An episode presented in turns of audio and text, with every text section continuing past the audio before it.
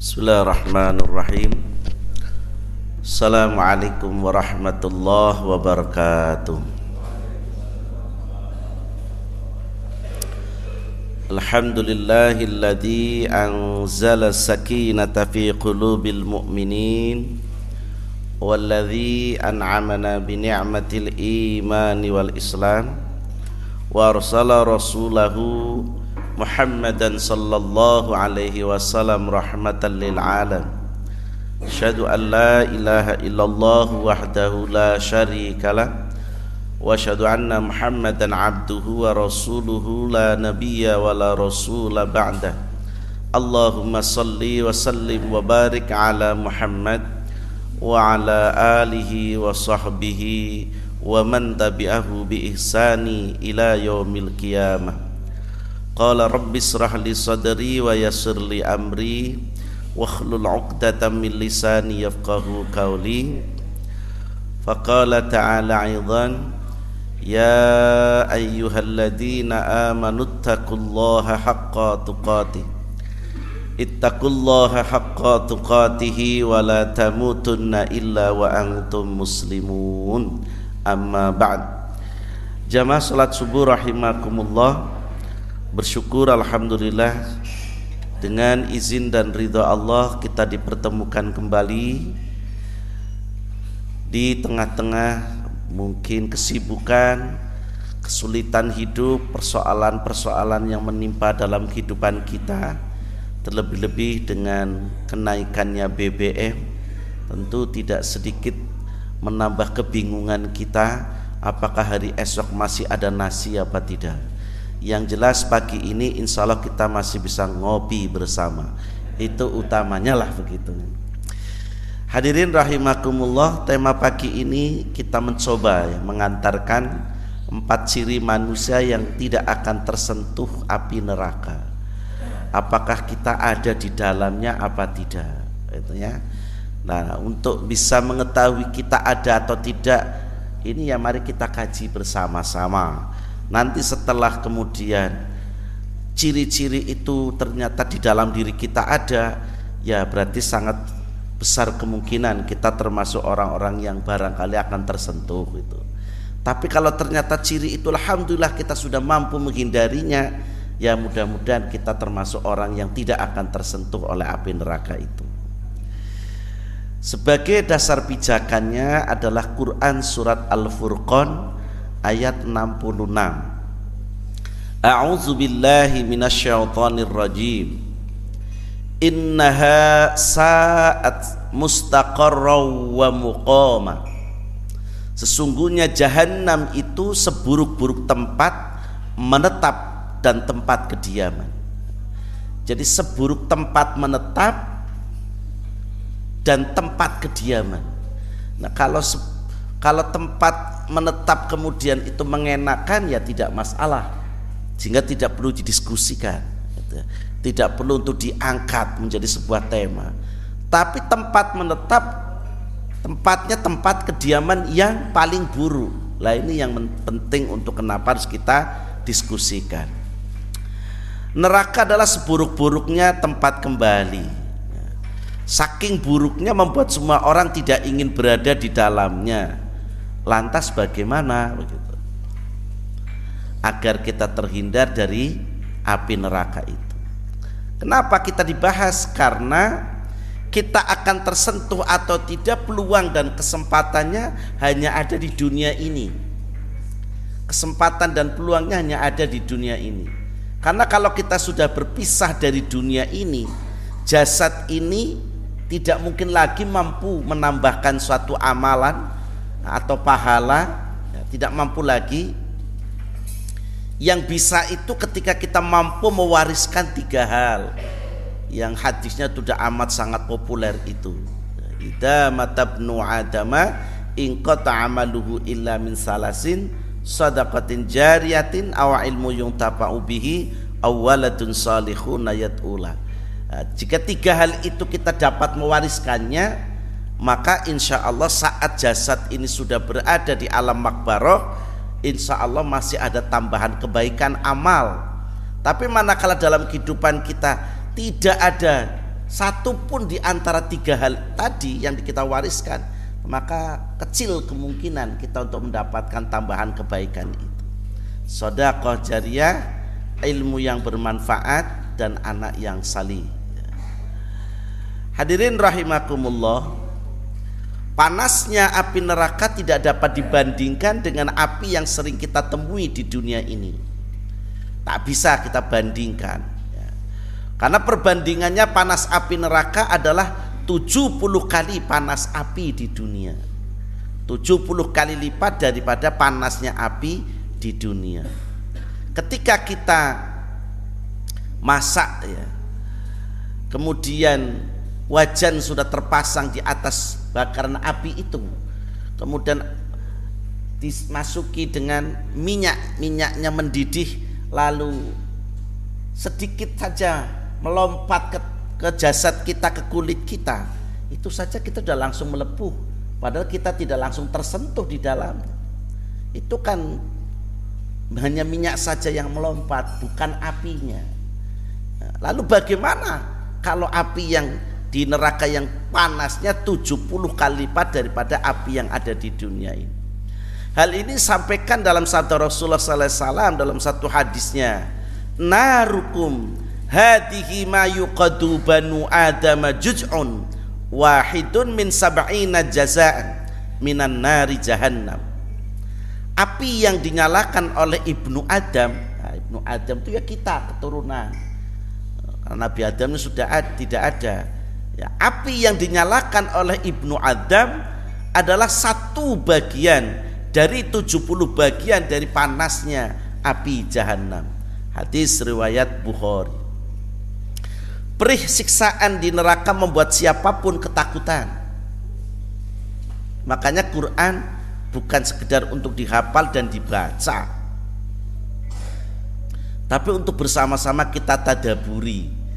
Untuk bersama-sama kita telaah, kita kaji sehingga kita tahu isi maknanya.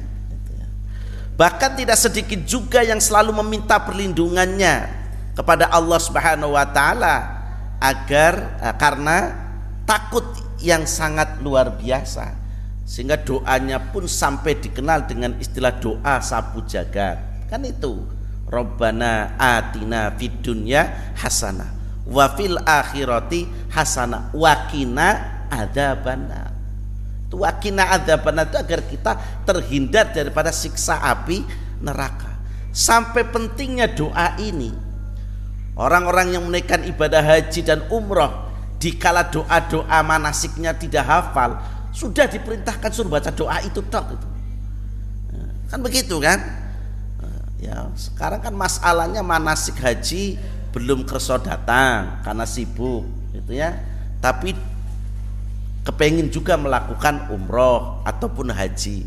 Ya, yang sudah hafal saja lupa apalagi yang belum kan begitu lah ketemu di Masjidil Haram ribuan manusia yang tidak kita kenal itu sudah melihat orangnya saja bingung buru-buru kelingan inget-inget doanya gitu maka akhirnya apa? Ya udahlah doa Robbana atina fid dunya hasanah wa fil akhirati hasanah wa qina benar itu saking takutnya terhadap siksaan api neraka itu sehingga para ulama atau jumhur ulama sampai-sampai menjadikannya doa itu sebagai doa sapu jagat orang tayang donga apa-apa yang penting tayang donga robbana atina fid dunia sana itu sudah cukup mewakili nah, itu kan sudah cukup mewakili namun di balik itu semua ada juga golongan manusia yang tidak akan tersentuh api neraka ya.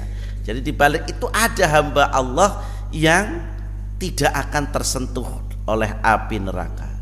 Nah, mari sebelumnya juga kita mencoba menengok, ngintip bagaimana sebenarnya siksaan api neraka itu gitu ya. Nah, kenapa ditakuti kan begitu? Ya, kita ngintip. Lah ngintipnya dari Al-Qur'an. Eh, bukan kemudian kayak Ustaz Tamin sudah pernah ke neraka cerita neraka ya tak jawab nganarikan di situ nyata keren mengkau jawabannya kan itu kenapa lu belum tahu saja belum ke sana saja sudah takut apalagi ke sana gitu. Jadi kan ini hal-hal yang gaib yang hanya bisa diterima dengan keimanan. Di surat Ibrahim ayat 16 dan 17. A'udzubillahi minasyaitonir rajim. Min waraihi jahannam wa yusqa min ma'in sadid yatajarra'uhu wa la yakadu yusihuhu wa ya'tihi al-mautu min kulli makani wa ma huwa bimayit wa min waraihi adabun ghalid di hadapannya ada jahanam. Dan dia akan diberi minuman dengan air nanah. Itu jadi minumannya itu air nanah. Kalau panjenengan sekarang minum kopi kayak gini masih protes itu ya. Bangetan itu. Neraka itu minumannya adalah air nanah. Diminumnya air nanah itu dan hampir dia tidak bisa menelannya. Siapa yang mau gitu ya? Siapa yang mau Wong jus yang sudah kecut saja panjenengan tidak mau gitu. apalagi itu air nanah. Coba sekarang panjenengan bayangkan kopinya yang sekarang di hadapan panjenengan jadi nanah. Benora diminum itu. Janganlah diminum tuh ya. Itu bayangkan seperti apa. Tidak mungkin dia akan mampu untuk meminumnya. Tetapi hampir tidak bisa menelannya dan datanglah bahaya maut kepadanya dari segenap penjuru. Lah kalau tidak diminum dia haus dan minumannya cuma itu. Ya harus diminum. Oh tidak ada minuman lain. Kemudian ancaman-ancaman maut lebih dahsyat lagi menghadangnya. Dan di hadapannya masih ada azab yang sangat berat. Jadi hadirin rahimakumullah. Nah, karena sayangnya kita ini lebih pede semuanya itu ya. Insya Allah lah masuk surga, insya Allah kan begitu. Sehingga seolah-olah materi kayak gini, lara penting, ulang ngaji kok ngedin menjadi teman neraka itu. Air nanas segala menjadi teman. Wong kopi kayak gini saja kadang kalah kurang gitu ya. Ini kadang-kala sok pede ya makanya apa ya saya tetap menyampaikan karena apa ya mudah-mudahan harapan kita itu jadi kenyataan lah kalau ternyata singgah piye itu nah, itu ya kalau ternyata singgah piye? Karena masalahnya di tema yang lalu ya yang delapan pintu surga ya ada ya itu kan saya menyampaikan. Bahwa Nabi mengatakan sesungguhnya nanti semua umatku itu akan masuk surga. Ila apa kecuali kan begitu? Kecuali orang yang tidak mau. Lah siapa yang tidak mau ya karena dia tidak taat kepada Allah dan tidak taat kepadaku ya rasulnya itu itu masalahnya kan di situ jadi kalau kalau diajak pede masuk surga iya tetapi pertaatnya sudah taat kepada Allah dan rasulnya apa belum Wong ngaji itu kan bagian ketaatan kepada Allah dan Rasulnya. Lah pada ngaji saja belum tentu pada mau. Yang sudah mau saja pada ngantuk. Gimana mau mengharapkan surganya Allah kan begitu ya. Nah, hadirin rahimakumullah. Dalam Quran surat Al-Ghasyiyah ini sering kita dengar ya.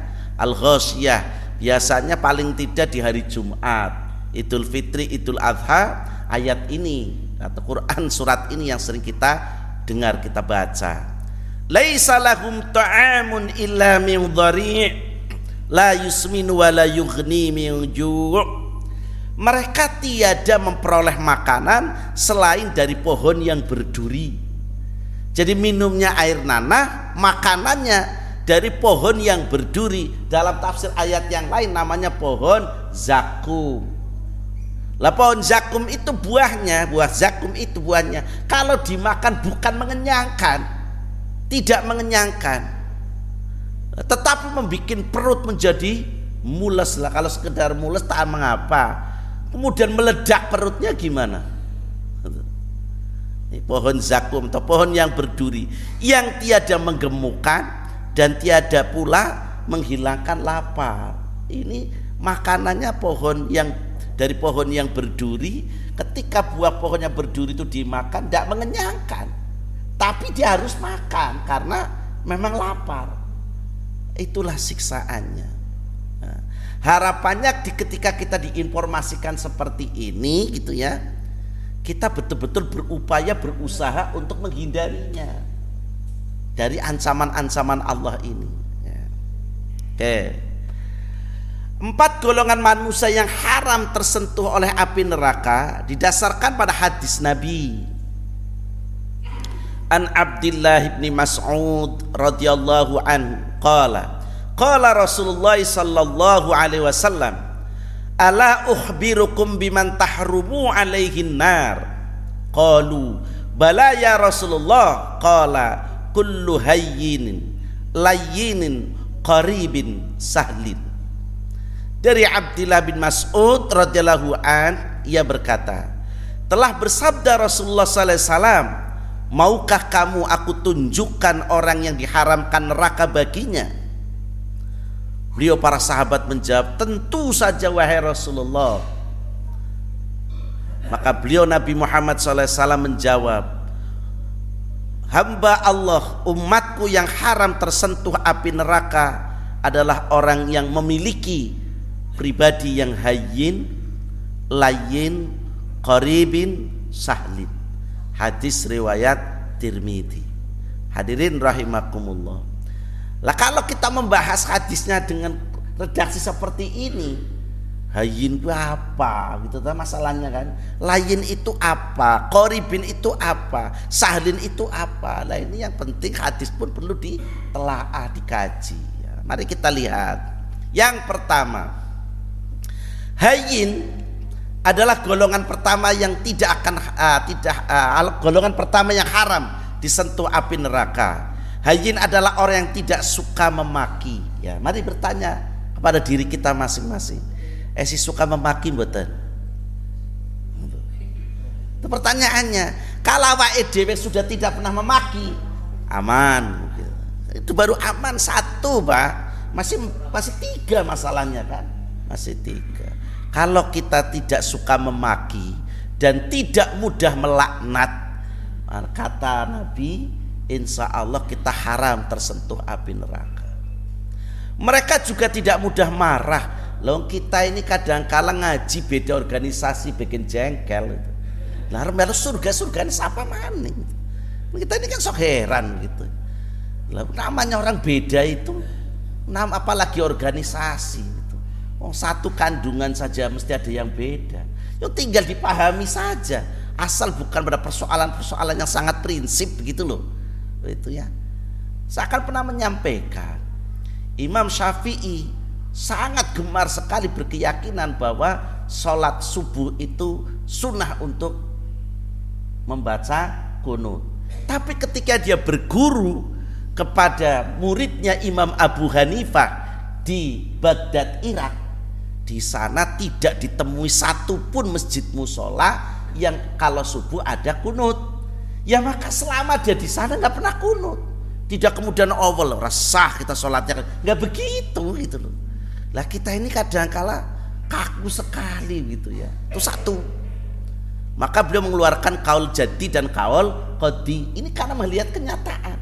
Jadi bukan kemudian awal terhadap pendapatnya arogannya sendiri. Tetapi kepentingan maslahat umat juga penting dipahami. Begitu sebaliknya Ahmad bin Hambal dia lahir dan besar hidup di Mekah. Nah, ketika dia kemudian hijrah ke Madinah untuk hidup di Madinah, ia dapati keyakinan masyarakat penduduk Madinah itu sholat dua rakaat sebelum maghrib tidak kategori muakadah sunnahnya. Bukan kategori sunnah muakadah tapi huairu muakadah. Sementara dirinya berkeyakinan ya dalam pokoknya sholat sunnah sebelum maghrib itu yang masuk sunnah muakadah tapi karena melihat penduduk Madinah jarang sekali dia dapati orang-orang kalau adzan maghrib lalu dia pada sholat. Maka demi menjaga kemaslahatan umat dia pun tidak pernah melakukannya. Kenapa? Karena dirinya seorang imam, guru, diperlihatkan oleh banyak orang. Kalau dia melakukan, yang lainnya akan melakukan. Lah kalau ber, dengan serentak saat itu pada melakukan akan menjadi persoalan di tengah-tengah masyarakat. Begitulah cara hidup kita mestinya begitu. Para imamnya saja santai begitu ya. Kita imam ya bukan begitu ya. Eh, madhab ya bukan aku padu begitu loh. Ya itulah yang akhirnya malah diri kita menjelebabkan ke dalam neraka, Pak. Maka ngaji itu menjadi penting supaya memang dan omber atine gitu ya. Kalau ada perbedaan jadi tidak kemudian menjadi pusing menjadi marah gitu. Kenapa? Kalau kita mudah marah, jiwa kita mudah tersulut oleh eh, emosi ya, ya maka itu masuk orang yang mudah tersentuh api neraka. Karena orang yang tidak tersentuh itu tetap santai saja. Dia tidak mudah marah, tidak mudah eh, terprovokasi. Baik secara lahir maupun batin. Selain tidak mudah marah, orang hayin juga penuh pertimbangan. Lah kalau kita ini kira-kira penuh pertimbangan dah. Baca HP ke apik ya share nimbangin ngendi gitu. Jebule tok kritik ke teman-teman oh, ini hoak ini. Oh, waduh saya sudah ngeser banyak hoak kok itu. Boleh menimbang-nimbang ngendi ngerti timbangan kayak kilo gitu ya nah, jadi kalau orang hayin itu penuh pertimbangan pak. Berhati-hati. Ketika ada informasi itu ya di cross check dulu. Kalau perlu ditabayunkan dulu. Sehingga tidak akan menimbulkan kerugian pada orang lain dan pada diri kita. Ya berhati-hatilah. Dan kalau kadang kala mohon maaf wis share salah dikritik ngeyel gitu loh. Wow yang lain saja begitu kok. Sudah ngayel salah ngeyel gitu. Kayak nerakanya dua kali lipat kayak gitu gitu tuh. Masya Allah. Jadi bersyukurlah kita ini diingatkan. Golongan hayin punya sifat tenang dan berwibawa. Nah, ini ngel menjadi orang yang tenang dan berwibawa ya. Selain tidak labil juga tidak mudah tersulut emosinya. Hal ini tentunya disebabkan oleh kedalaman ilmu agamanya. Hadirin rahimakumullah mungkin ada di antara uh, panjenengan ketika menyaksikan seseorang panjenengan nggak mendapatkan nasihat tetapi belum mendapat nasihatnya saja damai hatinya apalagi kalau beliau menyampaikan nasihatnya lah orang-orang yang seperti itulah masuk kategori hayin lah kalau saya datang nyebelin jenengan lo kepriwe coba. Neraka di sini kan gitu. Orang ngayeli gitu. Nganyeli gitu. Ngeneki kalau Banyumas tuh gitu ya. Orang kok margi gitu ini ya nggak mungkin gitu. Ada ada bapak ibu orang yang margi? Ketemu saja sudah megah gitu loh. Lain di dunia saja orang ketemu sudah megah, bagaimana besok di akhirat malaikat langsung karena banyak gitu. Ya udah Pak, jadi makanya berlatihlah bersama-sama jadi orang tuh kalau ketemu dengan yang lainnya menyenangkan, menggembirakan itu. Jangan nyebeli gitu atau margi gitu. Ya. Kalau ngomong banyak pisan gitu ya, tapi kalau dinasehati mental gitu kan margi yang seperti itu ya. Sifat lain dari hayin di antaranya tidak gerasa gerusu, tidak tergesa-gesa. Kita masih tidak kayak gitu Bapak Ibu. Saya itu masih tergesa-gesa. Apalagi kalau anak saya, saya selalu sudah di luar Pak, megang tas itu. Kok metu-metu gitu, telat gitu lah. Saya sok gerasa gerusu begitu. Kenapa? Oh, takut ditunggu oleh jamaah ya Pak. Ya kayak gini saja udah telat, nah, tapi saya punya keyakinan imamnya mesti suratannya panjang gitu. mulanya anggere salah ya kono rasakna gitu wong makmum ana sing apa kok gitu bisa diulang-ulang. Jadi nggak apa-apa begitu ya. Sing menikmati dia ini gitu. Kalau salah kan begitu ya. Nanti diulang kembali gitu ya. Aku tanya mesem aja begitu. Wong ora teyeng gitu. Jadi hadirin rahimakumullah. Jadi sifat lain dari hayin di antara tidak gerasa gerusu tidak tergesa-gesa tidak mudah pula menyimpulkan berita yang sampai kepada dirinya dan sulit untuk menerima berita buruk atau tidak mudah percaya dengan fitnah. Ya, ini yang yang hebatnya di situ. Jadi ketika ada informasi dia cross check cross check dulu, cross check cross check, tabayunkan benar apa enggak begitu. Wah kalau beritanya buruk saja apalagi saudara kita, ya tidak usah diberitakan ngapain gitu. Anu berita bener loh ini ya walaupun mohon maaf ya yang menceritakan dia tapi ini bener loh lalu sudah barang bener barang elek tuh loh asal mau disampaikan gitu kan? Kan Nabi mengatakan siapa yang ingin aibnya ditutup pada saat yaumul hisab maka ketika engkau mendengar berita temanmu yang punya banyak aib tutuplah gitu loh. Jangan lantaran itu betul pak. Salah dia. Ya udah kalau betul tidak usah kemudian diceritakan gitu loh. Tutup saja aibnya itu. Lah mestinya demikian bukan kemudian berdandasan tapi ini bener loh pak. Dia loh pelakunya. Iya sudah bener kok malah diberita-beritakan terus ini ya. Tutuplah aibnya oke. Maka Rasulullah SAW bersabda la tahdub walakal jannah. Jangan marah maka bagimu surga. Jangan marah maka bagimu surga. Lah marah ini memang berat ini karena persoalan hawa nafsu makanya Pak Nabi sampai mengatakan kita akan menghadapi perang yang lebih besar Nah, padahal perang yang baru selesai dilakukan itu banyak kaum muslimin yang jadi korban. Sahabat pun jadi bertanya-tanya, perang apa lagi Nabi? Oh kita saja barusan perang banyak Sahabat-sahabat kita yang meninggal kok ada perang yang lebih besar. Ah, perang apa lagi Nabi? Perang melawan hawa nafsu. Nah ini yang kita abot ternyata. Ya. Saya tuh semalam pulang nyampe rumah setengah satu, Pak. Kepikirannya ke sini gitu loh. Duh, telat orang gitu. ya, jadi latah tuh. Makanya dalam persoalan menjadi manusia yang sabar surat Yusuf 53 itu kan nah, bahwasanya sungguhnya orang-orang yang sabar itu akan mendapatkan pahala yang tiada taranya itu kan Yusuf innama yuwaffas sabiruna ajrahum bi ghairi hisab. Ya. Sungguhnya orang-orang yang sabar itu akan mendapatkan pahala yang tidak ada taranya. Karena itu Rasulullah tahu ayat itu ketika dikeplak mukanya satu dia berikan sebelahnya begitu. Lah kira-kira rika pada gelem aja Atau lagi dikeplak baru diucapin kalimat saja langsung jawab begitu ya Nah itu Nabi saking ngertinya janjinya di dalam Al-Quran bahwa orang yang sabar itu akan diampuni dosa-dosanya bahkan mendapatkan pahala yang tidak ada taranya, nggak ada batasnya. Itu karena menahan rasa marah itu yang luar biasa beratnya. Maka latah walakal jannah. Keutamaan menahan marah dan mengendalikan dari diri ketika emosi. Dalam sebuah hadis sahih Rasulullah SAW bersabda, laisa syadidu bisurati. Innama syadidul ladhi yamliku nafsahu indal ghadabi. Bukanlah orang kuat ini bisa saja hati bisa saja kata mutiara ya.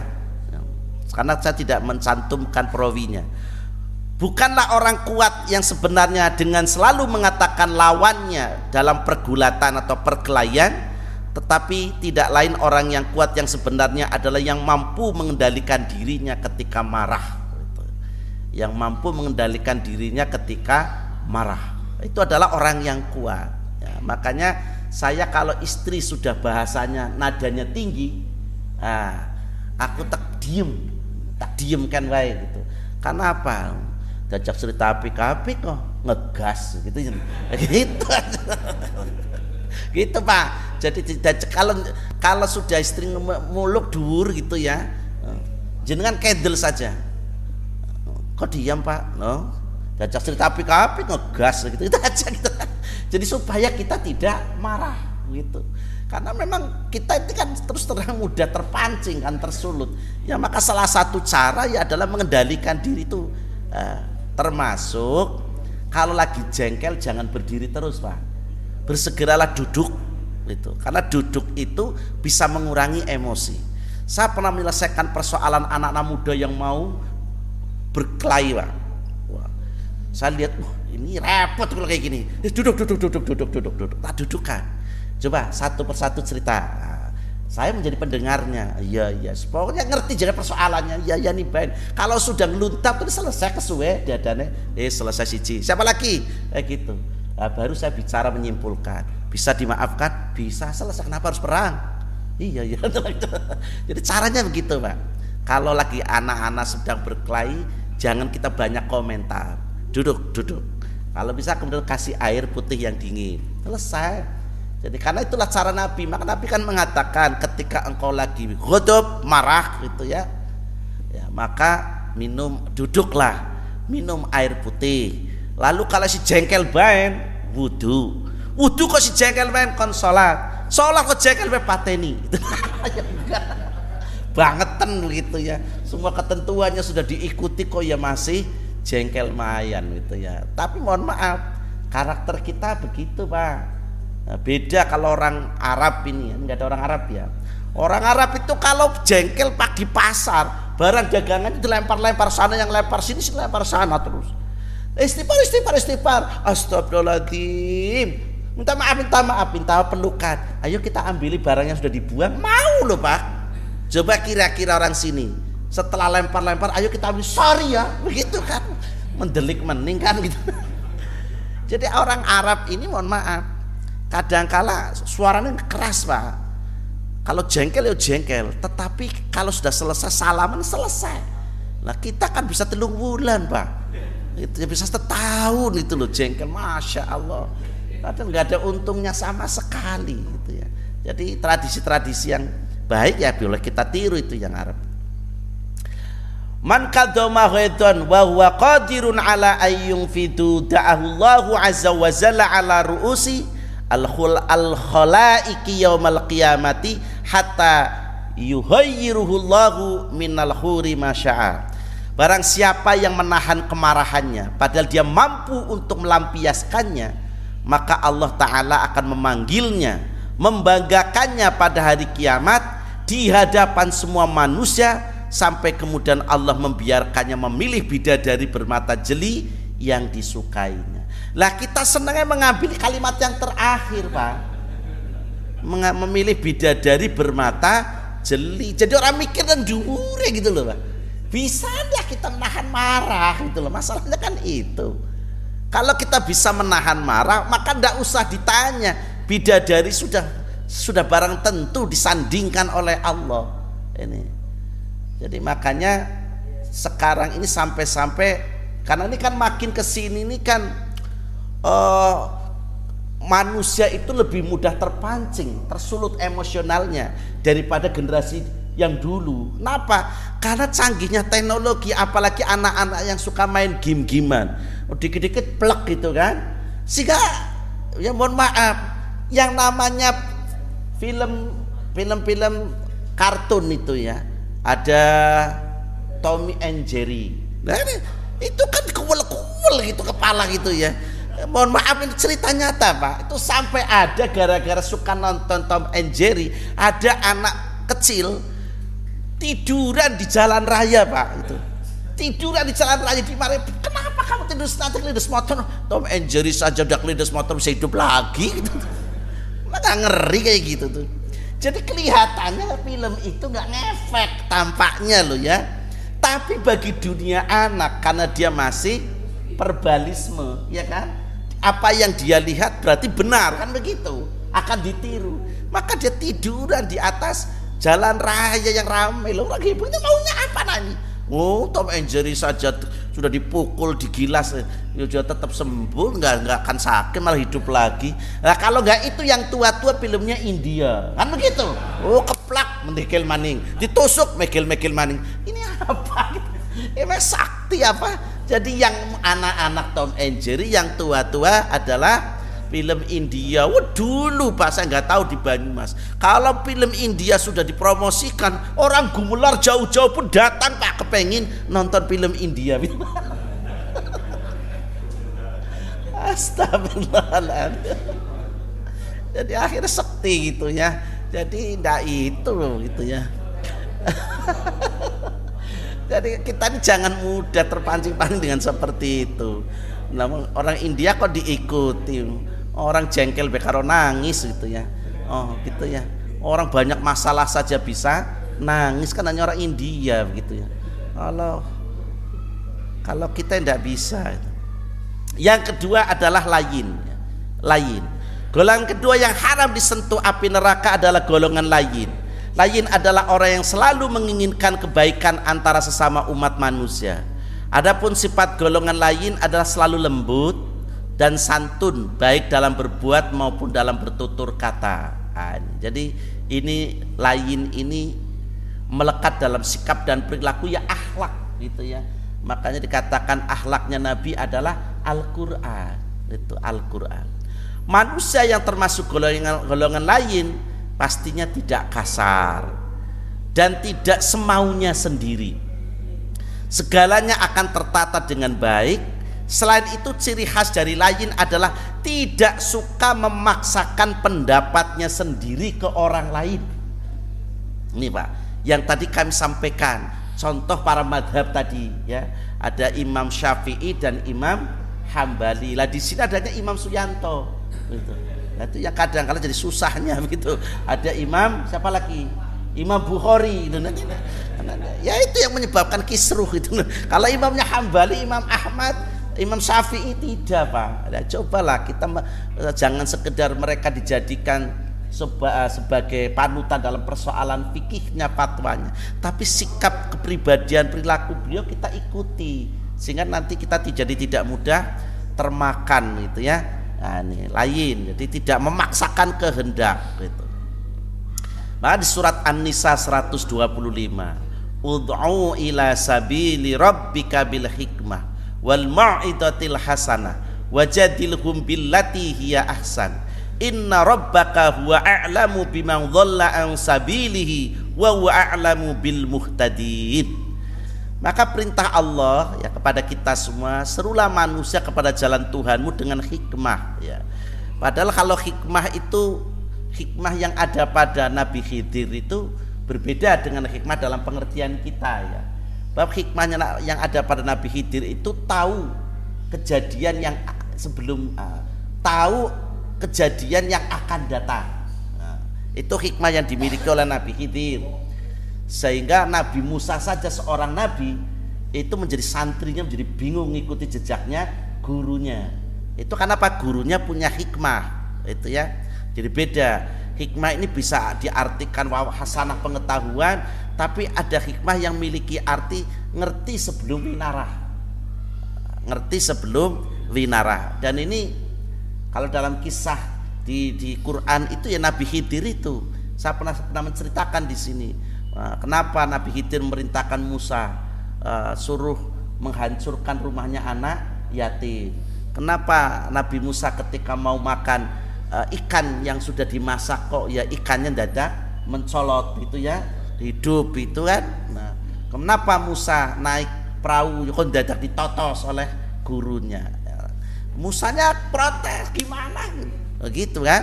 Tapi Nabi Khidir tahu, manut aja. Nah, kita yang belum tahu tentang hikmah ya kadangkala jadi mudah tersulut emosinya, mudah terpancing ya. Kenapa? Karena memang ilmu yang tidak dimiliki. Orang kalau ngaj nah, nanti lain, lain waktu kita akan mengupas tentang sebab-sebab manusia itu menjadi futur, menjadi lemah gitu ya. Itu mudah-mudahan. Jadi menyampaikan kepada orang itu harus dengan kapasitas mereka. Gitu ya Ya, wong saya menyampaikan di sini kadang-kala keras saja kan tetap dengan gojekan. Coba kalau saya menyampaikannya kaku gitu. Panjenengan kapok kan gitu. Oh, neraka neraka kayak yang sampai mesti surga gitu kan begitu. Ya karena seantar saja dengan gojekan walaupun yang ya wedi ujarnya dijamin gitu ya. Tapi karena itulah ada upaya bersama begitu paling tidak ya. Sesungguhnya Tuhanmu dialah yang lebih mengetahui tentang siapa yang tersesat dari jalannya dan dia yang lebih mengetahui orang-orang yang mendapatkan petunjuk gitu ya nah sayangnya petunjuk itu kan harus dicari gitu kan dan nyarinya tidak mungkin di alun-alun tidak mungkin di gor.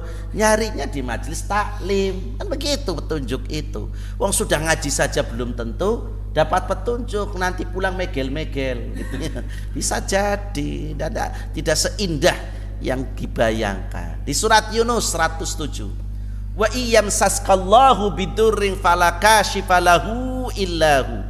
Wa iyuridka bi khairin fala radda li fadlihi yusibuhu bihi may yasha'u min ibadihi wa wal ghafurur rahim. Jika Allah menimpakan suatu kemadaratan kepadamu maka tidak ada yang dapat menghilangkannya kecuali dia. Ya. Jadi contoh yang sekarang lagi masih marak juga persoalan covid itu semua sudah Allah datangkan kemadoratan tapi nanti yang mengangkat juga Allah. Asal manusianya tidak berprasangka buruk. Lah sayangnya prasangka buruknya diterus itu. Ini masih lah itu namanya prasangka buruk pak. Itu. Itu namanya prasangka buruk. Memang sekarang masih musimnya lagi lanina pak. Sampai Desember. Sehingga banyak sekali anak-anak muda terkena flu. Saya sudah lima hari nah, sudah enam hari ini berarti gitu ya. Tapi ketika diundang suruh mulai ngaji pak saya bingung orang mangkat gara-gara flu mati lagi flu ke priwe gitu. Angger mangkat mulai ngaji kemudian karena mati kan madan apik gitu ya. Oh kan mati ini lagi mulai ngaji itu kan madan patut itu. Ya, mohon maaf karena kemarin saya baca lihat di YouTube ada seorang sedang tadarus sudah ibu-ibu sedang tadarus Al-Qur'an. Dia sambil begini ternyata ketika dia baca Al-Quran selesai meninggal ya. Masya Allah saya, saya rindu dengan kayak gitu. Ini ngajak siki gitu ya. Itu anehnya di situ gitu. Rindu kayak jawabannya masih ngeyel aja sekarang ya susah lah. Ngel dan jika Allah mengendaki kebaikan bagi kamu maka tidak ada yang dapat menolak karuniaNya. Itu tadi petunjuk itu harus dicari ketika kita dapat maka sesuatu yang tidak mungkin untuk kita Allah akan mudahkan. Ya, kenapa mayuridillah bi khairan yufaqihu fiddin. Itu. Nah sayangnya ke ke kekurangannya kita itu kalau ada orang sudah mendapatkan hidayah lalu kan semangat berislamnya tinggi. Nah, nah itu ketika salah nangkap gitu ya salah salah masuk nah ini menjadi kacaunya di situ pak begitu ya nah, kemudian sampai-sampai saking semangatnya kemudian orang-orang yang sudah lama masuk Islam itu komentarnya dan miring pak. Dia adan keberangkat langsung masjid. Oh rajin sekali. Islam anyaran. Gitu malah komentar itu. Beli pisan kan itu ya. Jadi kok Islam anyaran? Loh sudah sadar. Mestinya kita alhamdulillah kok malah disebut Islam anyaran. Gitu.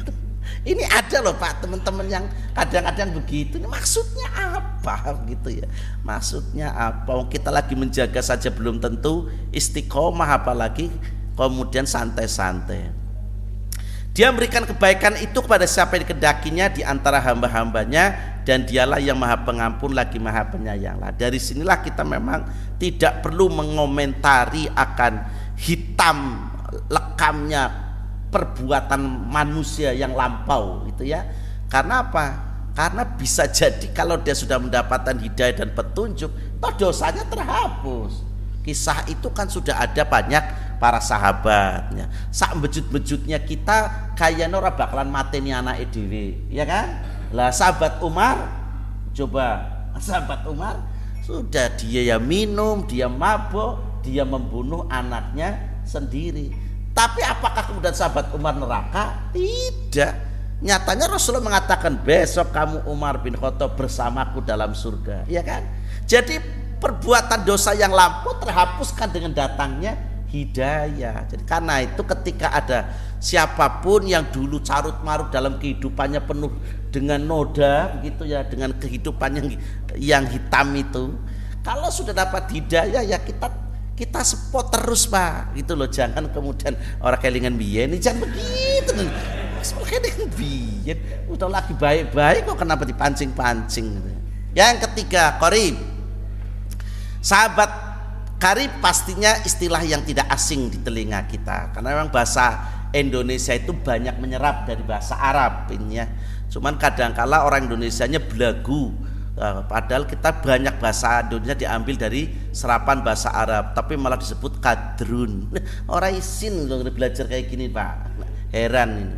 Kata karib dalam dalam bahasa Indonesia memang diserap dari kata karib dalam bahasa Arab. Karib di sini punya pengertian sama seperti bahasa Indonesia yaitu ya akrab, ramah, diajak bicara dan punya pribadi yang menyenangkan bagi semua orang. Hadirin rahimakumullah, sering kali kita ini kalau diajak bicara, kalau yang dia ngajak bicara kita itu levelnya di atas kita, kita natap maduk-maduk gitu. Tapi kalau orang yang levelnya strata sosialnya di bawah kita, iyalah ngomong akhir ngomong itu gitu kan.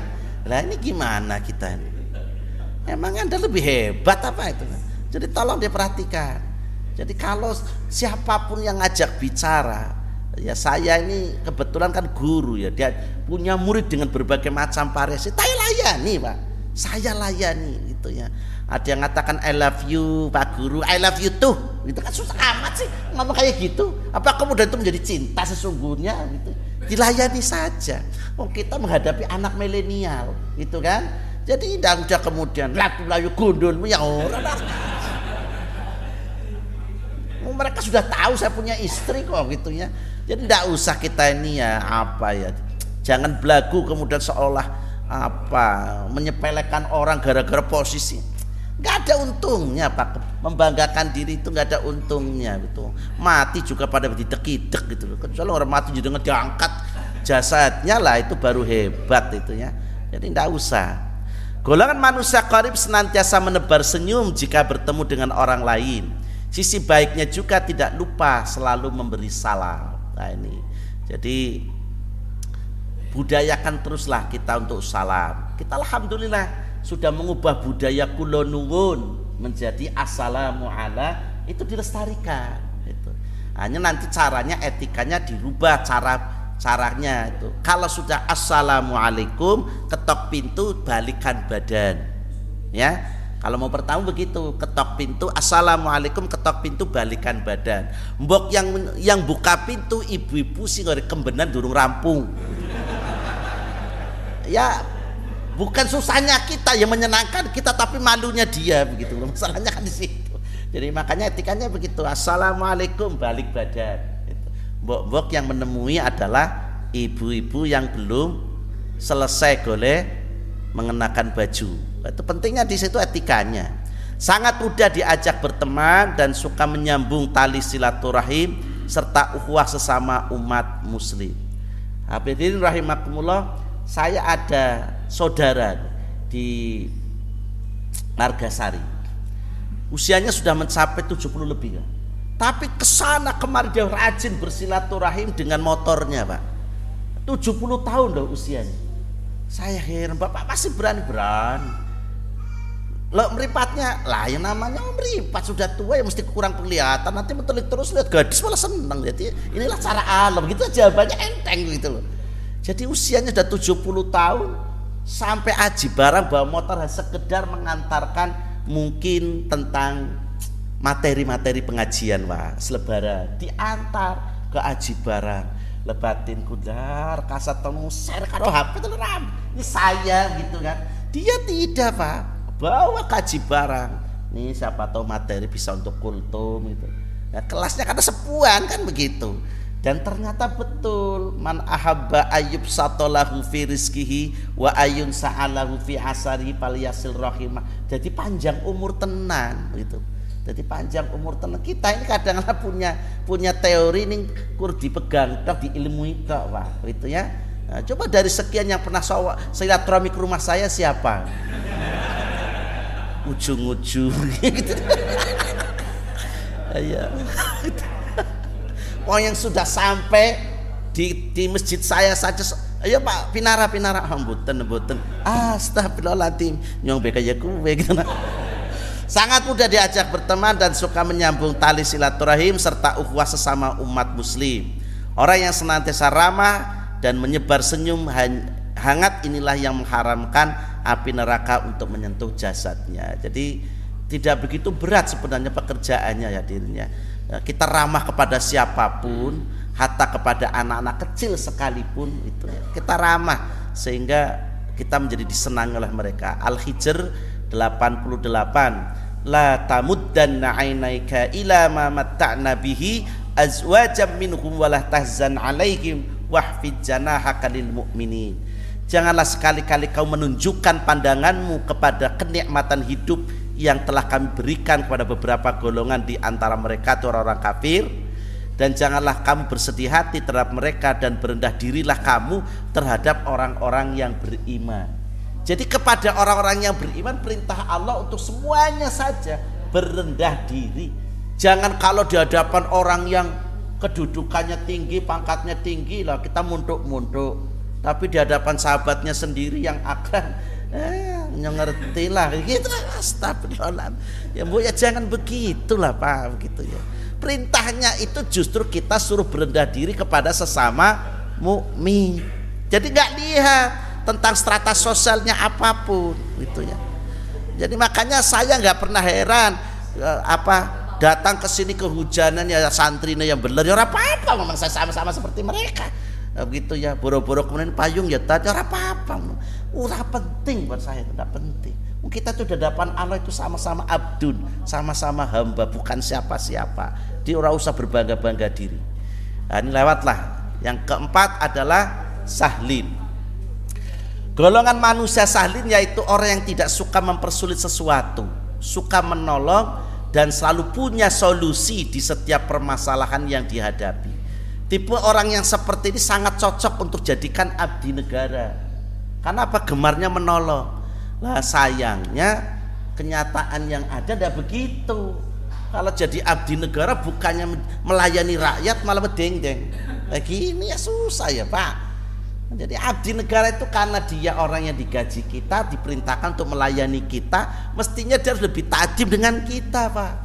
Nah, makanya dia mau akan mempersulit, tidak akan mampu mau mempersulit. Maka konsepnya yang ada ya yasiru wala tu'assiru. Basiru wala tunabbiru.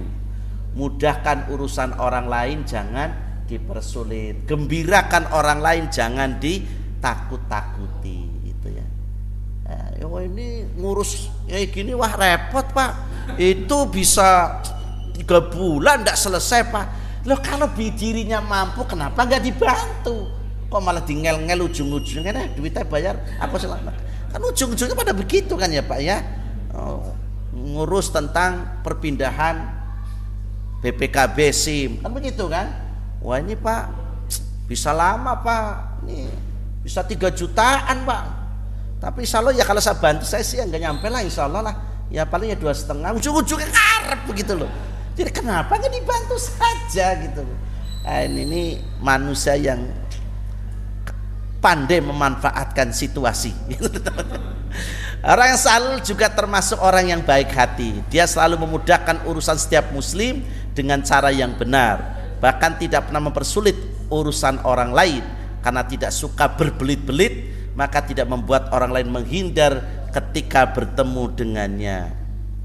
Larangan mempersulit orang lain.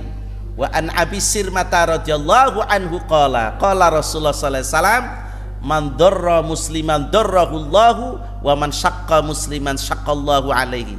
Akhrajahu Abu Dawud wa Tirmiti wa hasanahu. Dari Abi Sirmah radhiyallahu an beliau berkata Rasulullah SAW bersabda barang siapa yang beri kemudaratan kepada seorang muslim maka Allah akan memberi kemudaratan kepadanya. Dan barang siapa merepotkan menyusahkan seorang muslim ya maka Allah pun akan menyusahkan dia. Ini kalau kembalinya kepada dalil Quran ya surat Bani Israel ayat 7 in ahsantum ahsantum li anfusikum. Wa in asatum falaha. Itu sama lah di situ. Jika kamu melakukan kebaikan ya kebaikan untuk dirinya sendiri. Jika kau melakukan keburukan ya keburukan akan kembali pada dirinya sendiri. Ketika kita menyulitkan orang lain pasti suatu saat kita akan dipersulit oleh orang lain. Tapi ketika kita senantiasa memudahkan urusan orang lain maka satu saat kita akan dimudahkan pula oleh orang lain. Nah ini konsepnya begitulah hadirin. Jadi Islam tuh mengajarkan yang enak-enak, menyenangkan, menggembirakan gitu ya. ya. Ancamannya itu untuk dihindari. Jadi bukan menakut-nakuti, cuma menghindari dari ancaman. Makanya Nabi itu ketika kedatangan seorang pemabok, ya pejudi dan pejina, Nabi tahu tuh jago judi, dia jago mabok jago perempuan begitu.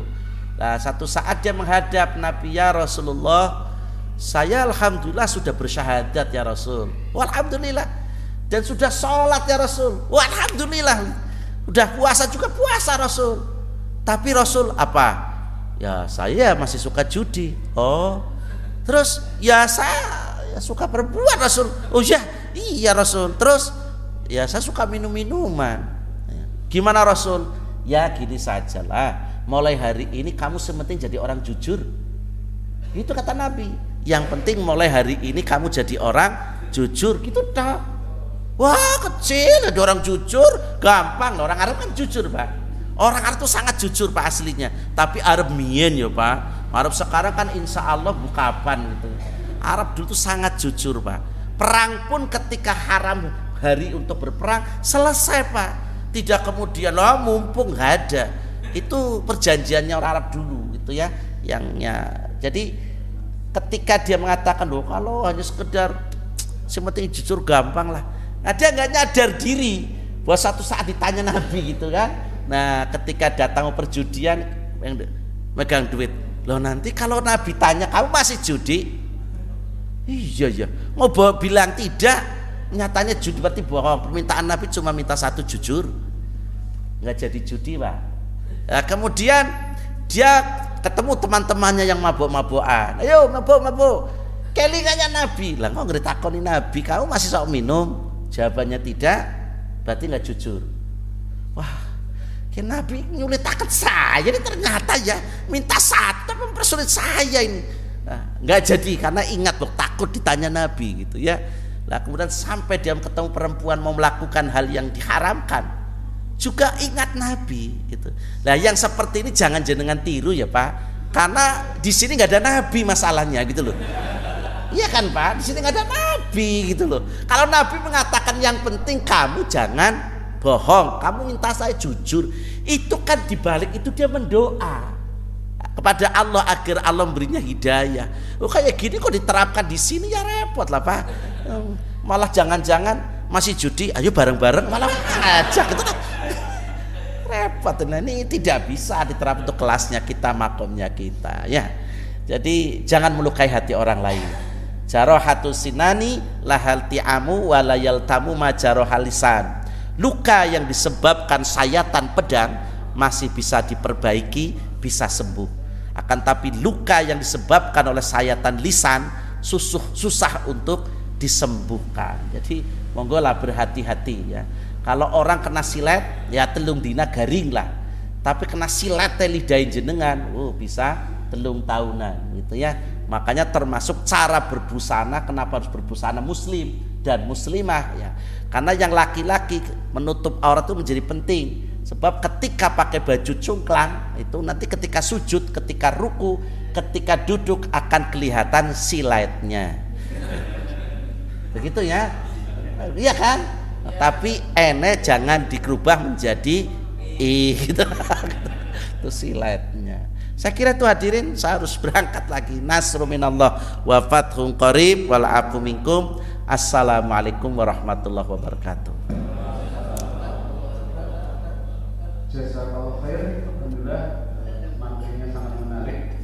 Empat ciri orang yang tidak tersentuh api neraka ini semuanya berhubungan dengan sosial semua ya iya insyaallah. Pertama lain yaitu tidak suka memakai yang kedua lain selalu menginginkan kebaikan antar sama yang ketiga poin orang yang ramah akrab dan menyenangkan dan yang terakhir sah tidak mempersulit dan suka menolong. Tentunya empat hal ini dilaksanakan setelah amalan individu berjalan biasa oh iya mas. Jadi setelah kita menjalankan kewajiban kita lakukan empat hal ini insya Allah kita bukan termasuk orang yang tersentuh